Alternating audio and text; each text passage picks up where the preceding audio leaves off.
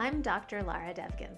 I'm a plastic surgeon in New York City, the CEO of Scientific Beauty, and of course, a major beauty enthusiast. You are listening to Beauty Bosses, where we chat with fellow industry leaders who are shaping beauty, fashion, wellness, and all things pretty. I'm so pleased to have Katia Beauchamp, co-founder of Birchbox, on the podcast today. And Katia, thank you so much for being here. My pleasure. Thanks for having me. Okay. Um, I'm sure everybody knows about Birchbox already because it's taken the beauty industry by storm. But for those of you who haven't heard the details, Birchbox is a subscription service where for $10 a month you get a curated beauty box of all these amazing goodies, and you can try them out and experience them and um, and purchase them if you like them. And this phenomenon in the concept of subscription beauty was really thought up by you and your co-founder. I mean, to a large extent. Um, so that's amazing. And I understand, Katia, that you guys started this business as just an idea when you were at Harvard Business School. Can you tell us a little bit more about that? Absolutely. So when we were in business school, my co-founder and I were, you know, going to graduate in six months, and we thought it would be a good experience to write a business plan. So that's kind of where all of this started. And we were attending different entrepreneurship talks on campus and saw, you know, some of the recent at the time female founders on campus, like the Gilt Group founders and the Rent the Runway founders. And we noticed that you know, was, you know, women were starting businesses for women, which seemed very logical, but still, you know, rare to see as many female entrepreneurs represented. And it inspired us to think about, okay, well, if we want to start a consumer focused business, we should do something that we can relate to, that we can understand as consumers and as female consumers. And it just struck us that amongst all of the different ideas and the different companies that we were hearing about, nobody was talking about the beauty industry. And that was interesting for one very basic reason that beauty industry is huge, $500 billion, and it was still, you know, the fastest growing mature industry. So we were surprised that it wasn't, you know, being discussed as a really ripe place for disruption, disruptive innovation. And that got us thinking about, you know, why weren't people trying to focus on disrupting beauty, changing the beauty industry? So we did a little digging and we realized that um, there was a few, you know, kind of current things that were happening in beauty and especially beauty as it relates to e-commerce. One was that nobody was buying beauty on the internet. Even in 2009, it was basically 2% of online sales. And from what we could gather, that was replenishment, you know, largely people replenishing like fragrances. And so that was intriguing. Um, and then we also talked to consumers about how they consumed beauty, and a few things came up that um, just were repeated, and it helped us kind of coalesce around a problem that we wanted to solve. And those things were people talked about, you know, how confusing beauty was. Why were there so many options? Why are there, you know, 100 types of serums and, you know, thousands of mascaras and, you know, why? And they were talking all the time about they walk into a store and they just walk out. It's overwhelming. Um, and the other thing consumers said very consistently was that they weren't willing to purchase prestige beauty without trying it first. That that was a requirement. They were going to try before they purchased the product. And obviously, those two things made the internet a really unlikely place to buy beauty because number one, the internet made the option set infinite. You know, instead of it being at least contained by four walls or five linear feet of shelves, you really could just go down a rabbit hole of looking for the perfect, um, you know, like I said, face wash or exfoliator online. Um, and also, the internet obviously didn't give customers the opportunity to touch it and smell it and try it. So, my co founder and I said we were going to fix this. We're going to figure out how to create a destination place to buy beauty on the internet. And to do that, we have to overcome two problems. We have to make the option set small. We have to help consumers really digest the experience and make simple choices. And Secondly, we have to give people the ability to try before they buy. And basically, from that insight, within 24 hours, we had the broad brushstrokes of our business model, which was a subscription where you try, you know, five personalized samples a month for $10, paired with content to teach you about product, paired with, you know, the ability to purchase anything that you liked trying right from birchbox.com. That's amazing. And so I understand you guys beta tested this idea before you just, you know, you were about to graduate from business school, before you decided to take a regular corporate job, you had a little trial. And how did that go? Yes, we thought it was really important to test it um, to give ourselves the confidence that we could do this full time, make sure that you know this was actually a problem consumers did have. Um, so it was you know an amazing experience. I think it gave us in some ways some false confidence because it went so well. Um, it started with cold emailing beauty brands because we neither of us were from the beauty industry, so we didn't have any contacts.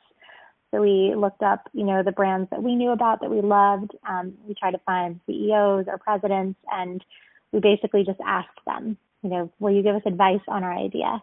And if we were able to get a call, then we would ask for a meeting. And from the meeting, we would try to secure samples for the beta test and the ability to sell their product online. And so, you know, that went surprisingly well. Um, we we'd reached out to a couple dozen brands, and we heard back from over half of them and we were able to get meetings and we were able to secure, you know, samples for two monthly boxes, which is what we had wanted our beta test to be. It gave us enough time to run the test and then graduate from business school. Um, so that was great. And then we also needed customers. So we said we need clean data. We don't want our friends and family basically um, skewing the information towards success. So we mm-hmm. told them they couldn't join. we said, sorry, you can't join Birchbox. Um, but what each of us did was we reached out to about 20 people each that we thought had networks, whether they were in school, you know, graduate schools or undergrad or law firms, consultants, and we said, you know, can you please not join because you know us, but can you forward this email with a PayPal link? And we'll see if anybody bites. And those 40 emails became 4,000 forwards, and we were able to fill our 200 person beta test, you know, pretty quickly. Um, and yeah, then it was off to the races. And I think we were really surprised how excited people were right away with this very minimum viable version of the vision. Yeah, so I was reading somewhere that you are trying to delight the, the consumer so that when you open a box in the mail, it's not just a package you're getting, it's a delightful experience, which I thought was really cool because so often people discount that um, feeling of unboxing. Oh my gosh, yes. I mean, we have focused from the very beginning, and I think are even re energized around this concept of being at the intersection of delight and efficacy. Or, you know, like just the fact that it, it does need to work, things need to serve a purpose in your life, but there's also the the aspects of it that aren't necessarily purposeful and that are just for the sheer enjoyment. And we want the entire Birchbox experience to sit at the intersection of that delight and efficacy. But we always knew it was, you know, so, so important that when the box came, you just smiled and you just felt like this is a moment for myself. And in in those early beta testing boxes, did you have any um, brands that people would be aware of, like household name brands? Oh yes, I mean we had to because nobody had ever heard of Birchbox, so we couldn't really get customers if we didn't have these brands. Yes, we had Kiehl's and Benefit um, and NARS like right in the first boxes. And that's amazing also for kind of a glow effect if you're a brand new company to align yourselves with, you know, great brands that everybody loves. Oh yes, that was really, really important and we recognized that. And it was also one of the biggest challenges I'd say was, you know, getting these big brands because even though we were able to get them in the beta test, once we were ready to roll out Birchbox more widely, it was pretty comical because initially they were like, great, this was great, you know, good job, students. Um, but they were like, you have to call us when you're bigger. That was kind of the overall. Now we have to go back to work, good test, let us know if it works, and then we'll let you know. And we were, you know, so initially we were too small, and then we grew so fast. I mean, we were yeah, just doubling and doubling. yeah you had a wait list of 2,000 people just by word of mouth right after the beta test, and then you doubled right. so much that you had a million subscribers in under five years. Yeah, it was so fast. And so basically, by five months in, we were huge. And we went back and we said, okay, like now we're big. And they said, well, you're too big. You know, the brands are like, well, now we don't have these samples just on hand. We need to plan for it. We need a year. We need, you know, so getting those big brands and kind of working into the way that they did business, but also changing the way they did business is probably one of the most challenging, wonderful parts of the journey. Well, that's really awesome. So now, how did how did you um, get people who were skeptical about subscription beauty to consider Birchbox, or what what what did you find was your pathway to customer acquisition? Customer acquisition, honestly, um, customers were so ready for this. It was fascinating when we raised money for it. We were business school students, and so we did a typical financial model where we assumed a certain cost of customer acquisition, and that would allow us to grow a certain amount. Um, and we kind of told ourselves, of course, it's going to take time because number one, consumers had never paid for samples, and their expectation was that a sample was free. Um, and number two, we were saying, you know, we are going to, we're asking you to buy beauty products on the internet, you know, which obviously you're not doing. So we expected that it would take time. There would be a learning curve before people would want to really become customers of Birchbox, and we were just wrong. I mean, from the moment the boxes started dropping in people's little mailboxes, apartments, and offices, the customer took the words out of our mouth. I mean, they understood right away what the purpose was. They immediately told us how annoying it was to go into a store and ask for samples or how they were just getting random samples. They weren't personalized. They, you know, meant nothing to them. They had straight hair. They were getting curly hair. They were getting dark shades when they have light skin or vice versa. Um, and they immediately saw the value of Birchbox. It really was not a hard sell, um, which was surprising. And they, you know, gave us their credit card, allowed us to put them on a subscription rebilling, and they still described Birchbox as free.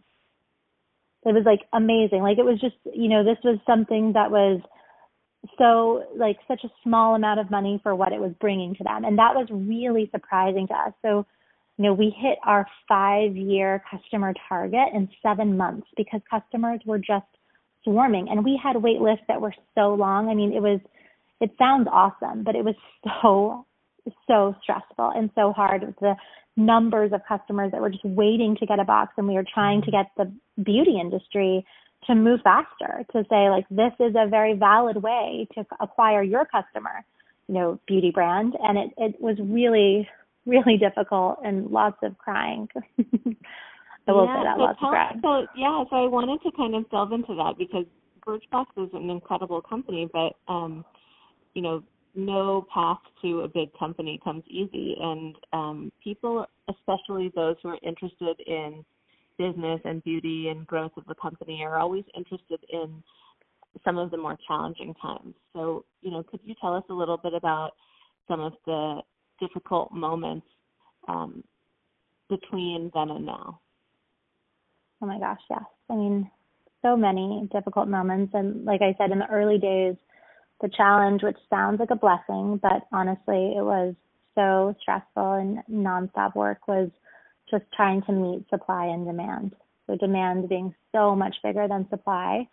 Um, and trying so hard to change the way the beauty industry was thinking about sampling, was thinking about customer acquisition, um, you know, really talking to brands in terms that they hadn't been thinking in the past, which was like, what's your cost of customer acquisition? What's your return on investment for, you know, money you're investing in acquisition and how, how valuable is that customer coming to you? Because we had all of this data we could share with them about a sample and how it yielded a transaction and a customer but they didn't have baseline information to compare it to. So um, it took a while kind of building that up. It took time to really get their trust and awareness around the incremental customer we could bring them, that it was not going to be taking away from their other channels, that it was going to grow their business overall, that it was going to grow their other channels too. There was a halo effect. Um, so initially that was so, so stressful. I used to joke with my team all the time that I was just going to get a part-time job working at like a giant department store so that I could like steal samples I was How many so samples stressed were you out. asking people for at this time? Were you asking for like at a million samples? point, at that point, it was like tens of thousands and hundreds of thousands because we customized the boxes, so we didn't need a million of something, but we needed Right. hundreds of brands to give the, to give us tens of thousands of something. Um, so that was what worked really well about having personalized boxes right away is that we could work with smaller quantities, but it was still a lot because brands, you know, were taking those samples away from their existing channels and they had planned out those sample events for years for the big brands that were sampling at scale and small brands never sampled at scale. So we were kind of in parallel trying to get big brands to give us, you know, skim off a little bit of everyone else's order. And then also in parallel, we were making all of these relationships with sample manufacturers and getting small brands who had been sampling kind of inefficiently or expensively new contracts to make more samples at a better price. And we're pre-negotiating. We're kind of trying to get brand um, these sample manufacturers like big lots of components and say, you know, we're going to get five different mascaras coming in. We're going to get. It was this dual track of just trying to get sample supply up that was so so hard. It you know required us to just constantly challenge ourselves to be creative about solving the problem. Yeah, that's really interesting because it sounds like a, you know, like a humble brag problem, like, oh, too many people wanted us. But if you think about actually fulfilling customer demand, that can be, you know, extremely stressful because there are all these people who want you and you don't want to give them a bad taste in their mouth because they're totally, waiting and too it long or opens not it getting opens what they the door want. for competition, right? I mean, that's exactly what happened to us. It just opens the door for competition. If you have, you know, tens of thousands or hundreds of thousands of people you can't meet demand, and somebody else can say, oh, well, you know, we can give you this like exactly the same thing. You know, obviously it wasn't. Um, then there you go. Then you start having, you know, a competitor. Who who do you consider your competitors in this space?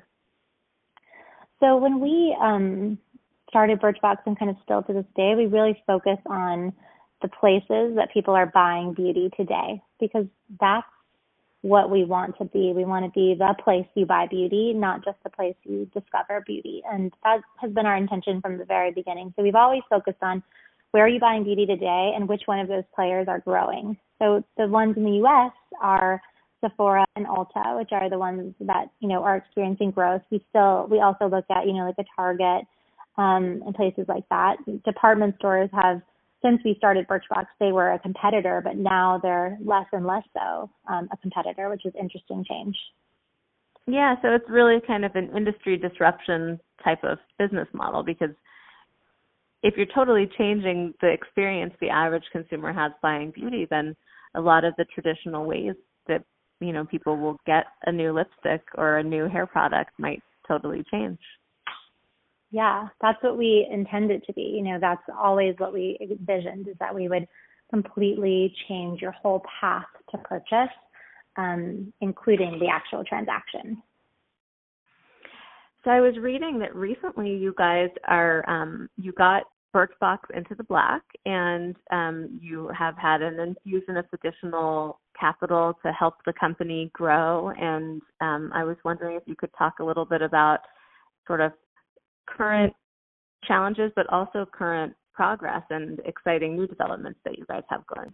Yeah, the the the first challenge you talked about was obviously just the very beginning. There's there's so many challenges and we focused um you know for the last couple years on profitability and on really you know making sure that Birchbox could just basically change the way that we operated um quickly because you know we're a venture backed business and if you don't know what that means that means that basically you take in capital um, and they take equity or ownership in the company and you use that capital to grow and to grow you know before you have a profitable business. So basically you're not funding your own growth you're using outside capital to grow. And we just realized that we couldn't do that. Um, we didn't want to do that forever. We didn't want to do that for longer because it really left us in a vulnerable position as a company but in order to change that, we had to completely change the way that we operated um, and go through some painful cost cutting. Um, and it really challenged us, like emotionally and int- intellectually, um,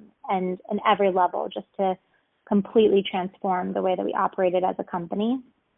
um, during going through that, where we had to lay off people and you know just cut back on so many initiatives that we were excited about and focus and prioritize more. It was one of the most horrible experiences that I could have ever imagined, kind of the opposite of what you would ever want to envision of starting a company and kind of starting a successful company too. Um, never would it have crossed my mind. And then after the fact, having experienced that, I see it as I mean critical. Like critical would be an understatement. I I don't think we could ever create vision that we've always said we've had, which is build a forever company having not gone through the experience of changing the way that we operated the business so quickly and realizing that we were capable of that, that we were absolutely capable of, you know, reinventing internally the way Birchbox worked and, you know, obviously externally and that we could do that again and again because that is the game. That is the only way to stay alive as a company. That is the only way to stay relevant as a company is change all the time and obviously being able to survive things internally and kind of you know take control of things yourself is such a critical part of being able to stay in the game. So like i said it was really challenging um, but we were able to to get through that um, and we did we have raised additional money from one of our investors um, and it you know, it's really exciting. I think what we talk about all the time now at Birchbox is, you know, we're in a different place. We've learned a lot from the experience of operating the business the way that we were operating it when we focused solely, almost solely on profitability. And we want to make sure that we take those lessons with us. Um, but now also, you know, we were able to learn so much and kind of compare the initiatives that we were doing in our approach um, to operating the business when we were focused on profitability to prior and and how do we want to evolve and change that going forward without losing sight of the great things. So I think the most important thing that we took away from the experience is how powerful it is to have very few priorities and initiatives as a company because well financed you can basically spread the entire company extremely thinly right? Everybody can have their own project. Everybody can have their own initiative. And honestly it isn't that those ideas are bad by any means. I mean, all of the things that we were doing are still things that are on the company's roadmap, but it's that it's very hard to have momentum that you need, the kind of energy that you need at the company when the team isn't really focused on the exact same thing. Because momentum comes from like an exponential result an exponential change, an exponential accomplishment. And when everybody's energy is spread so thin, you kind of just get these like incremental things that are happening and they're progress, but you don't feel it as holistically as a company. And I know that regardless of our capitalization, even our ability to self fund, it is so powerful to have few priorities and accomplish them together as a team. That's great. That's amazing. And do you feel like the company ethos has recovered from like layoffs and um, that sort of blip in time when you were refocusing your energies? Honestly, I think that was one of, you know, another like staggering realizations is how strong and resilient people were. It wasn't even as though that was something that needed to be recovered from for for much for you know that long. It was as though the team really rallied behind the initiative of profitability and we're very focused on it and and we're definitely able to find like energy and motivation towards that being the common goal. So I didn't find that that was the biggest challenge. I think I think eventually as we, you know, we're pursuing that, but we also were seeing opportunities that we now just understood better, having kind of lived through every cycle of building a business, you know, from building to scaling to hyper growth to, you know, a refocus on profitability. We had such a better understanding of what we want to, to do and so the biggest challenge was making sure that we were able to secure the right partner and some financing to get back to that and then, you know, come to the company and say, okay, now we can do these things that we know we want to do and we need to refocus again and and go into this mode without losing sight of where we've come from and what we've learned. It's time yet again to change. And you know that's been met with excitement and energy too. But all of this is really about, you know, how are you bringing the team along with you and how are you able to communicate, you know, openly, um, but also in a way that like helps people understand, you know, what is what is the new and exciting thing about the opportunity. Yeah, that's really amazing. I was reading your interview in Inc. magazine, and um, you were talking about how you guys re- one of the ways that you refocused was reevaluating how you were spending on marketing, and that um, you stopped spending on television for a while and started to rethink what social media meant to you and rethink the concept of PR. And could you speak sort of a little bit about marketing and what that means for a new business? Sure. It's obviously um, a really important part of building a business. And I think the most important thing to know about customer acquisition and marketing is just the the game is changing every day. It's it's the most dynamic part of the business almost is you know how you're going to find the right customer um, at what volume and at what price. And so you can never really be complacent with your activity there. You have to constantly be looking for like what are the next places, what are the new places to find the customer and there's two kind of big challenges for us when it comes to customer acquisition. Um, one is who our target customer is because we're very focused. Obviously, we're a beauty company, we're in the beauty industry, but we're focused on a different customer than the beauty industry has traditionally focused on. Since you know the beauty industry is focused on a woman who really loves beauty and is very passionate about beauty. Um, we always felt like she was very well served She's a very important customer to the industry, but she has a lot of options. She knows her way around. She can navigate it just fine. Um, and so we decided to focus on a consumer that we refer to as the casual beauty consumer. So not passionate about beauty, but definitely still a consumer of beauty. And what's challenging about that focus is that she's not necessarily looking for us. She's not looking for a solution to discover beauty. She's fine. So that's one big challenge. And then the second challenge is our ambition for the relationship we have with our customer. We we really believe that Birchbox can be a part of your life and a part of your life kind of forever, you know, helping you on this journey, obviously changing the way our relationship works over time, but we want to be kind of in it with you, like deep with you and in a relationship with you. Um, so we're looking for a customer who's not looking for us and we also want it to be like deep and not just transactional. So I love that. That's so impassioned. Like you, you I kind mean, of want to really, grow yeah. with someone over their life. Yeah, absolutely. Oh. You know, because we really feel this customer has never been a priority. You know that she's of course anybody any will take brand, her money. I don't know if I've. I don't know if any other brand has wanted to be in a relationship with me before. It's, it's kind of amazing.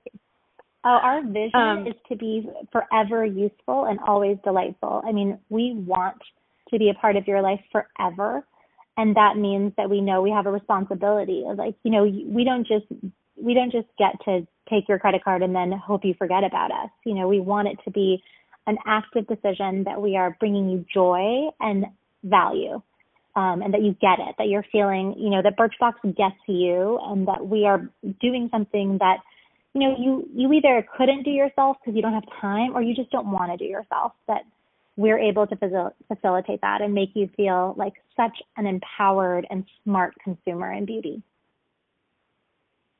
What are your um, plans for Birchbox uh, going forward? Are you going to focus on more brick and mortar stores? Are you going to continue to own the company? And um, what what are your goals for growth? Yeah, so we are very focused on making it just um, kind of irrefutably clear that we are here for the casual beauty consumer.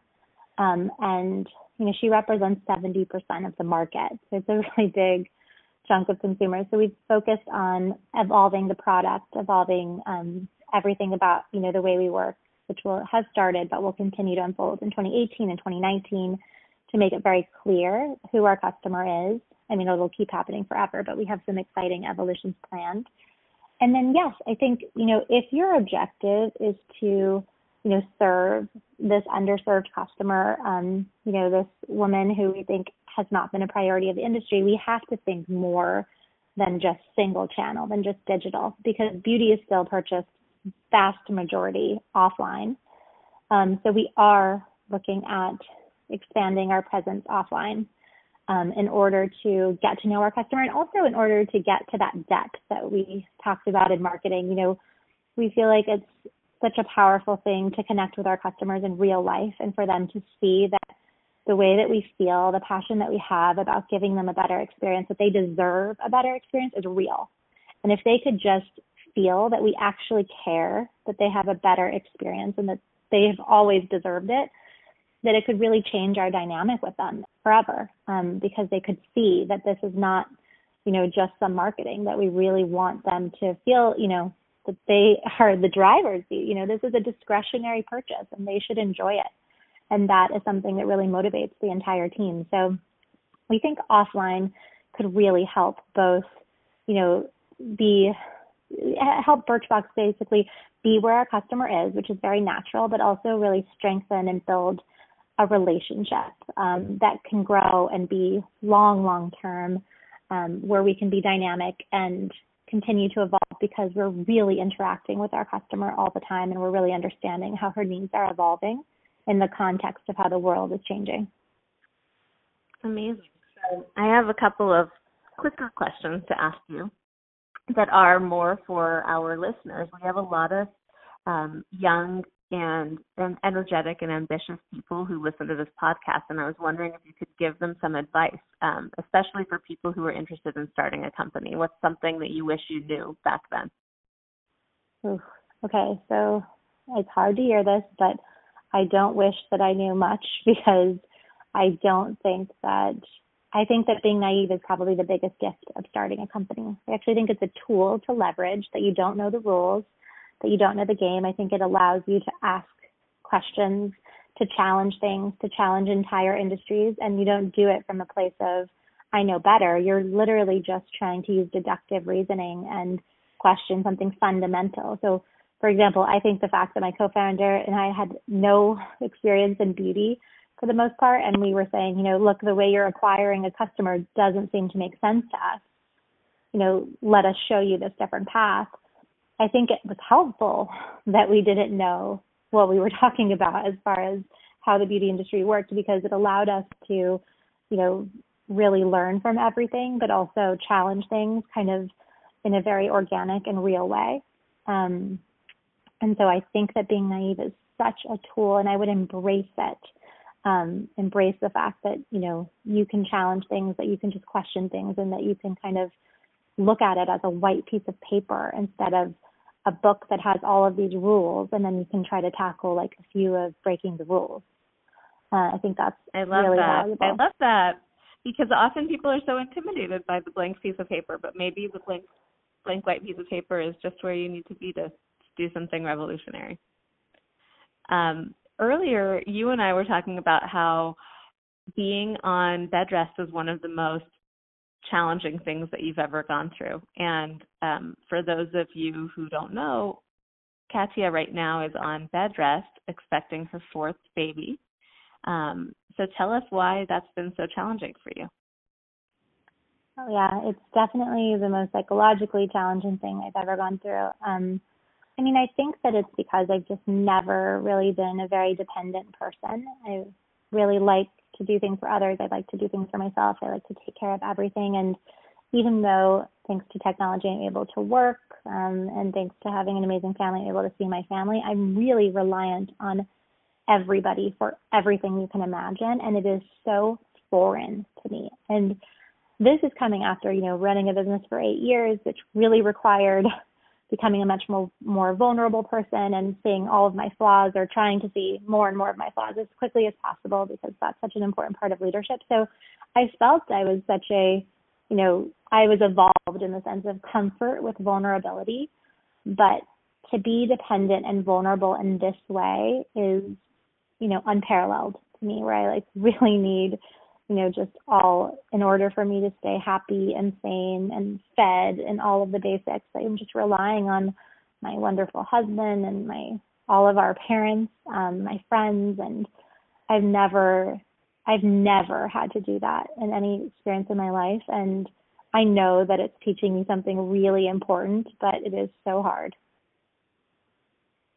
yeah, I guess that's kind of embracing the challenge. But um, it sounds like you're um, putting in full days of work. It's you know being a boss CEO still from your hospital room. Is that right? Yeah, thank you. And thankfully, you know, the, I'm still in New York City, and the team can come up here for meetings, and I can video in. And largely, like work has been really doable in this setting, thankfully, and it's helping me kind of pass the time. And it's also the first time ever where I've had so much time to really slow down my thinking and even just be more methodical, um, think more long term every single day, um, which is the exact right time for Birchbox, where I have more bandwidth to be focused on long, long term. So I see I see the blessing in that, and I'm grateful for that.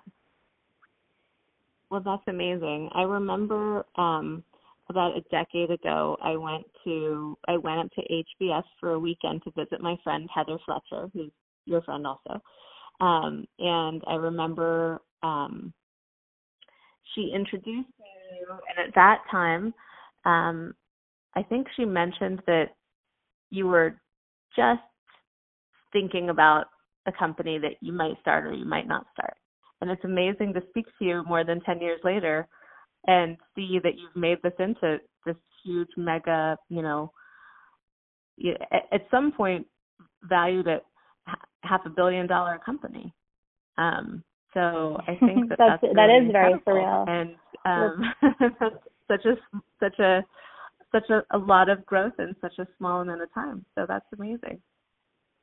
I really appreciate that. Yeah, I I still feel that it is a it's been an extremely surreal experience, even for the challenges and all of the things that I could have never wanted about the experience.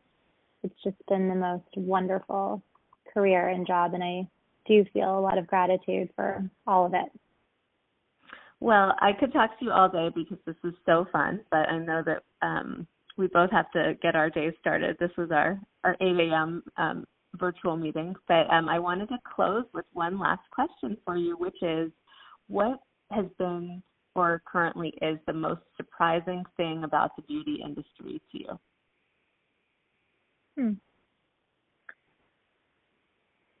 Like in your learnings and your experiences at Birchbox, has there been one or two things? Have there been one or two things that have stood out for you as, um, you know, really surprising?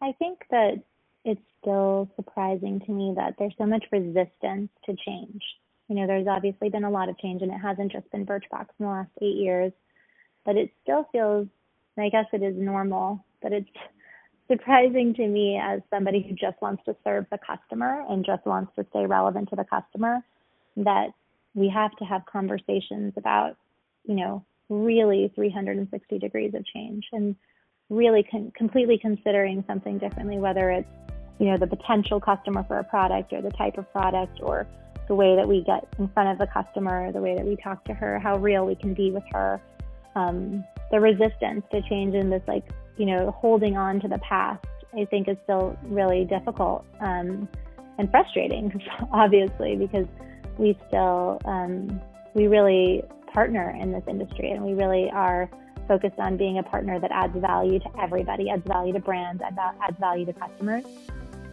And it's one of the most challenging parts of the job is you know, trying to trying to completely change the way that we, you know, give this customer a positive experience in beauty and and being met with a lot of no still, but that would never slow us down. That will never stop us. We're going to keep finding workarounds. There you go. Well, thank you so much, Katia. I am so excited to see what you guys have in store next for Birchbox and I'm sure other amazing projects. And it's been so fun chatting with you. I really appreciate it. Thank you. I hope you have a great day at work. Sorry that we couldn't do this in person, but next time. I know. Next time.